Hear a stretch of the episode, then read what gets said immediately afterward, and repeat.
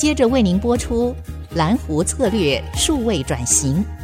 本节目由财团法人臻鼎教育基金会赞助播出。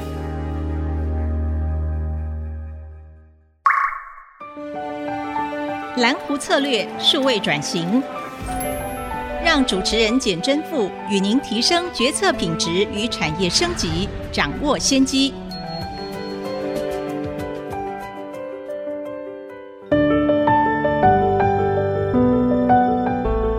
各位听众朋友，大家好，这里是爱惜之音蓝湖策略数位转型节目。今天非常开心，非常荣幸，请到我的好朋友 Steven 苏梦中副总来跟我们分享。首先，我想还是请教一下 Steven，因为您现在的角色其实非常多元，除了是政府非常倚重的智库跟提供很多的协助以外，您是工研院资深副总兼协理，然后也负责产业科技国际策略发展所的所长。那是不是可以先请 Steven 您来稍微介绍一下您这几个角色跟工作本身的一些相关性？呃，是呃，主持人、各位听众朋友，大家好，我非常荣幸有这个机会来。跟您分享，跟向您学习了。我们是多年的好朋友，对啊，对，哎，那也谢谢你长期在我们 AI 应用策略办公室给我们一些咨询，哈。不敢啊。那那我稍微讲一下我目前的角色，哦，就是在公院，就原来大家比较耳熟能详的 IEK 在做产业分析，在几年前，就二零一八年，就在院内跟我们的国际中心负责在呃海外做科研合作推动，做一个组织。的，整并，那也是我们刘院长自二零一八年从美国来到公医院，他第一个组织的。再造就对了，那那他都说他不是在重新盖房子，是在做小修。是，哦，那这两个单位的结合，就变成就是说，哎，我们从国内产业分析的角度，也需要有跟国际对接。是，那工研院在台湾帮助产业，哈，从创新的技术去把它产业化，是，也需要有国际的出海口。所以用意就是把两个单位能够合并，那发挥一加一大于。二啊的力量，是那也能够对内结合公园各所中心以及跨部会的一些计划，所以我个人目前还是兼啊这个所谓新单位的名字叫简称就叫产科国际所是啊。那我们在院内都讲说 ISTI 就是那个 IST without lemon 哈，就国外讲 lemon 都比较不好，是是哎就 IST ISTI 的简称是。那我最近这一年也在院内担任协理的工作，那目前从协的角度。除了督导 IST 以外，是啊、呃，还有我们的妇科中心、产妇中心，是还有产业学院。哇，难怪这个 title 看起来很多，可是事实上都还是跟您的核心的专长有关。就是说，第一个是扮演智库，而且您在国外原来就是这个知名的管顾公司的顾问，然后回到国内来，也把这样的创新的想法带到工研院，然后并且从您刚刚提到的。IEK 这样的策略分析的角度、国际合作的角度，然后产业服务，然后跟国际的科研的服务，我觉得都整合的非常好。特别是您刚刚也提到，您现在也在负责推动工研院的人工智慧的应用策略的一个办公室。那我知道这个办公室，呃，非常感谢 Steven 给我这样的机会。其实我觉得从那个活动里面学习到很多，我相信委员们也都有这种感觉，所以出席率特别高。那您可不可以也分享一下，就从这个 AI 应用策略办公室来当做例子来谈，你怎么样去整合院内的各单位的资源，然后外部的资源，甚至产官学员的这些资源来推动这件事情？哎，是，也谢谢主持人哈，长期也是担任我们在策略办公室的重要的咨询委员。那这个策略办公室在成立的当初，就是因为 AI 元年之后，其实工研院在不同的所中心都有在做 AI 应用或者是 AI 城市撰写。那我们也认为说，这个是一个跨领域的技术研发的议题。嗯，哦，所以在四年前成立这个。策略应用办公室的时候啊，应该讲说 AI 啊，人工智慧然后是在讲应用，不是在讲技术而已。是，然后策略办公室，好，那我们通常会简称就是叫做 AI 策略办公室。哎，那这个设计哈，就是在院内，现在是我来做办公室的主任。是，那我们有几位副主任，都是各所中心执行长、所长，或者是呃副执行长、副所长。是，那跟 AI 有相关的，比如说，哎，我们的呃原来的巨资中心现在是资通所的一部分。是，那还有我们的福科中心啊。嗯哦，那现在又陆续加入电光所，因为 AI 晶片嘛，哈，是是是。那还有，因为我们现在开始着重在近零永续的应用，嗯嗯、所以我们的材化所啦、绿能所其实都会加入进来。那、嗯、甚至还有量测中心，所以在院内就是一个跨单位的结合。呃，刚刚还漏掉我们的生医所，啊、哦，因为很多在健康上面的应用。那有一个重要机制，就像您跟几个厂。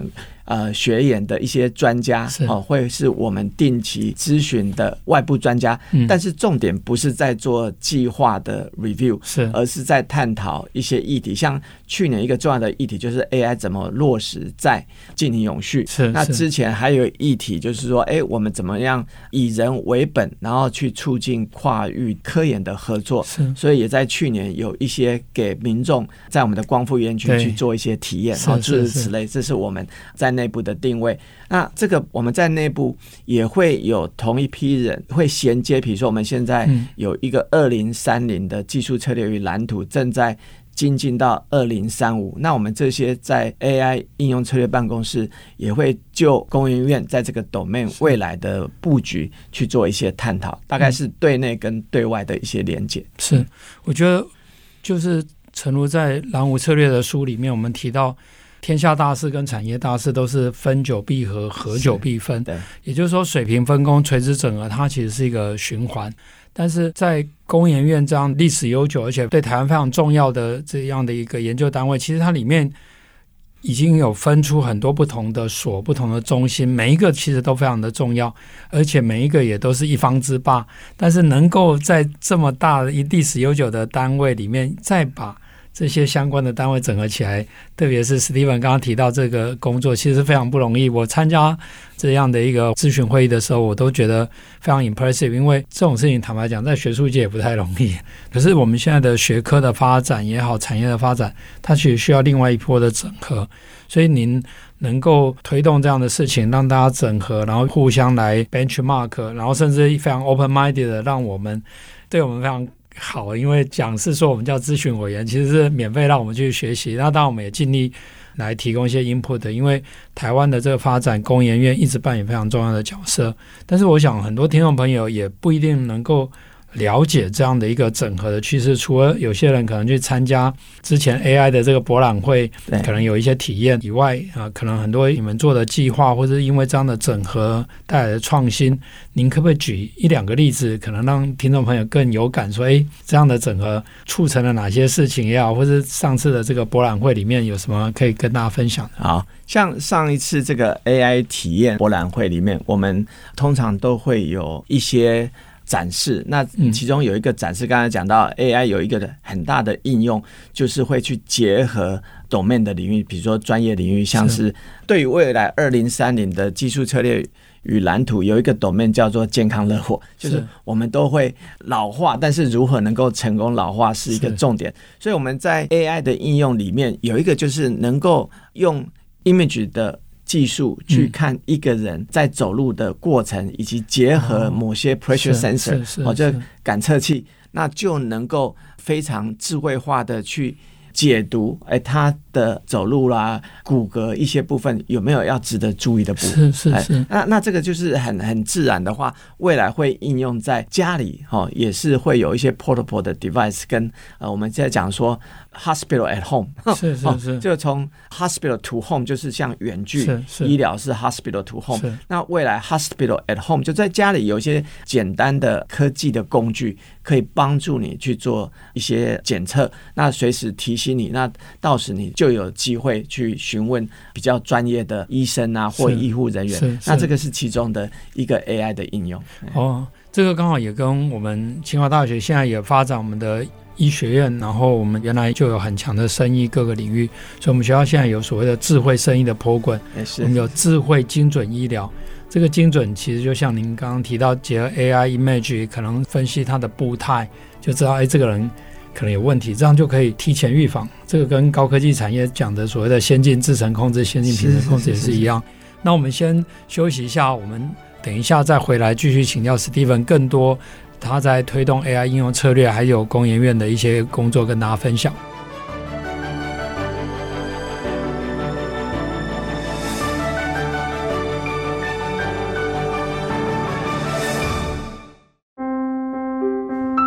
欢迎回到蓝湖策略数位转型，我是主持人清华讲座教授简真富。我们非常开心能够请到 Steven 苏孟宗资深副总来跟大家分享。Steven，我想要请教您一下，您刚刚也提到您在推动这个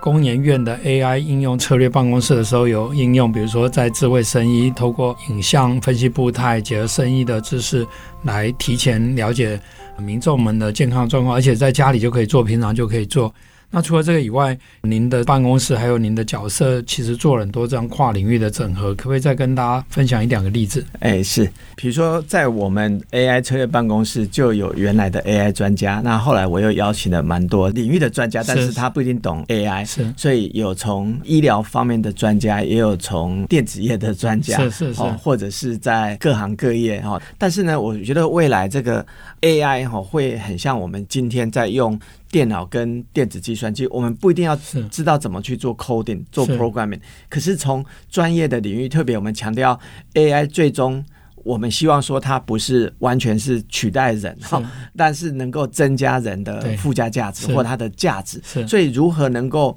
跟人协作，或者是去服侍人，未来会有越来越多是你要了解人的思维、是人的行为。好，那那这个都是不是做。AI 分析，它可以容易得到的一些 domain，所以以往像我们跟 Stanford 长期合作的 program，知道他们会有什么 Bio X 啊，所谓 X 的话就是跨领域嘛。是是。那我们在这几年也是强调，就是说它是一个专业领域加成，也是一个 X 小 X，叫做专业领域去加成 AI，就人工智慧的一个 combination，一个结合。那我们未来。希望说，不管是在工研院哦，跨领域的合作，我们才会把资通所、电光所、生医所，然后等等去做一个结合。是同样的，在我们的学校里面，未来哎，这些系是不是有所谓这种双修？不是两个人，而是一个人哈，有两种的 domain，甚至双修也可以代表两个不同的 major 合作。啊，是不是有一个 joint 的 program？那在跨部会可以想象，就是说，哎，AI 应用在。智慧交通好了，它就会跨到交通部、内政部，跟我们科技部、跟经济部。那未来这些就是台湾需要能够去强化，因为我们的规模小，嗯，比较不能够赢过那种大规模的国家。可是规模小也有整合比较方便之处啊，这个是我们的一些推动的想法。哎，虽然刚您这样娓娓道来讲说。这个整合有方便之处，可是我觉得那个整合的人非常重要。我我想也是因为您有国内、国外、国际的这个 vision，所以 比较 open minded 的，然后能够很不容易的把供应链各个非常强的所，然后又愿意大家在这个 AI 应用策略办公室这样的 umbrella 来做一些合作。我就看到很多像您刚刚提到的这样的以人为本的例子，除了刚刚提到的智慧生意，像你们也有跟运动科学结合在一起，有看到里面很有趣的健身房，然后甚至宠物啊，这些其实都是将来台湾迈向一个不只是 AI 来帮助我们产业，甚至帮我们的国民啊社会的福祉普遍的提升，我觉得这非常的重要，而且。也像您刚刚讲，我们这样一个小的国家，其实是要像蓝湖策略讲的“千湖自然，万湖自然”，就我们一千个蓝湖，一万个蓝湖。对 对对，而且那个之前我们清华大学教授吴成文老师刚好也在借调工研院，然后也从工研院再回来清华。那当然，他现在到这个南台大学去当校长，这个非常非常好的，再继续的推动。他之前就有在学校也推动运动科技的研究中心，就是结合我们学校非常强的运动科学。然后再结合我们的电子学院的老师，甚至生科院的老师，然后这公园也有类似这样的推动。对对对。那您觉得在往这样的一个热火，或是将来现在台湾也成立数位部，怎么样让这个数位科技可以让我们的国民的生活水准啊，或者生活品质可以更好的来提升？嗯，还是回到就是我们发展这些科技。一个当然是从经济的角度要能够创造一些价值，另外就是在我们刚刚主持人有提到，就是在生活面嘛，就是说对我们的一般百姓，特别是在社会，嗯，哦，不管是从健康的角度哦，就是说个人本身身心灵的健康，或者是从环境的维护跟优化，哦，这个其实都有相关，不一定凡事都要去只强调那个经济价值嘛。我觉得未来 ESG 就是。多一点这种的思维。那像您讲的那个科技运用在运动啊，我就希望提出哈，就是说，哎，其实数位科技像 AI 都可以发挥很多的功能，但是呢，你如果没有 data、没有资料，或大家不愿意一些贡献资料出来，然后又能够获得很好的各自的维护，那我们就会挚爱难行。就明明有很好的技术，然后不去运作。那我想跟您跟听众朋友分享，就是我们正在院里面做一个我们叫做公研五百的运动资料的收集，因为以往在院内我们做健康资料的收集，大家都道义上支持。但是呢，呃，心理上是有为难之处。原因是什么？就我的健康的资料的红字，我都不愿意让我的主管知道嘛，对不对？那更何况说哦，要把大家的资料去做某些分析，去创造一些价值，可能也会有更多不同的面向的资料去勾集起来。嗯，那因此我们就说，哎，我们能不能在工研院做一个 Grand Challenge？是，好，能够有至少五百人长期三到六个月。去收集大家的，先从运动资料开始，大家比较不会那么大的 concern，然后大家有这种呃资料贡献，那有一些回馈，如何资料做一些回馈？我们正在尝试一个合作社的概念，你贡献多少资料，你就是多少股权的股东，那未来所做的一切的决定跟如何去分享那个成果，就是呃大股东讲的算。哎，哎哎啊！所以这个是一个尝试，但是呢，类似这个部分的话，我觉得未来从台湾的角度，怎么样把很多科技的 pilot 在前导的实验的话，就以身作则跳进去。啊！像我现在戴的手环，是。我每天一定要走到一万步，因为我在那里面的话，有一些大股东，哎，还没 还没，但是呢，里面有一些抽奖的诱因啊，是，然后也有一些就是说，哎，未来我们自己跳下去才会知道哪些不足。哦，哪些资讯太复杂？那哪些小的那个健康诱因的讯息，其实对大家有帮助。所以只有自己跳下去。那我会觉得说，呃，工业虽然呃都一直在做技术开发，我们也越来越多。像近零永续，我们也投身在里面。好像我的单位每年呢，就去年开始，如果没有节电到多少，我可能要多付一点。钱是 啊啊，所以每个人都会尽量去看如何去节电。那身在其中，呃，就比较容易去考虑到科技应用带来的好处跟它的缺点，而不是纸上谈兵而已。是是，而且您刚刚提到的这样。也是一种商业模式的创新，不管是这个公研五百，对，或是您刚刚提到这种今年碳排没有达标要额外付钱等等，那透过这样的机制，让大家变成股东，也变成 stakeholder 跟 shareholder 来来来 join。那您觉得在推动这一类的，比如说协助政府要，或是作为智库在推动这个，您您就现在看到的挑战是什么？我觉得比较挑战多一点的话，一个是当然是外部的竞争嘛，就外部竞争，有些公司或有些。国家它有比较大内需市场的优势，或者它的法规比较没有像我们这么样的严谨，那这个是外部的呃竞争的态势。那从以前到现在，这个都一直存在。那对于我们内部，刚刚有讲，就是说，哎，工研院是算是一个小型的生态系。是，如果我们在工研院六千多人是都不能够做到我们期待台湾能够做到的，我相信在台湾也很困难。所以刚刚有讲的，我们跨单位继续去寻求如。如何能够有更多的合作？我们在生活体验里面如何能够进入到一些创新的呃模式？是。那如果再往前推，哎，我们在学校人才的培养，是能不能有更多的这种跨域人才的培育，那以及未来我们现在也在推一些跟国外我们的 counterpart 啊，就比如说日本的 AIST 啦，加拿大的 NRC，呃，法国的 CEA，哦，这些都是国外的工研院啊的科研组织，我们能不能有互相人才的交流？哦，他可能不是那种出差的，是能够短期三个月到六个月，哎、哦，类似这样。那这样子慢慢的人才的国际交流，或者是跨域。有一些叫，像我们在 AI 应用策略办公室一些跨域的交流，就会有一些呃火花跑出来。所以像之前我们在推动健康的资料库啦、生活的形态资料库，现在在做运动的资料库，都是类似这样子的延伸。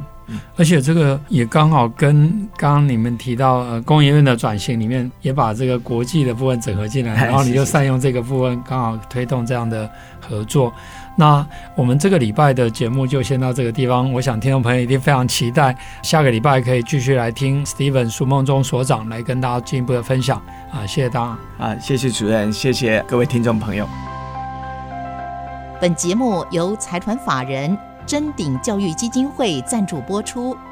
启动数位领航，臻鼎教育基金会与您一起终身学习。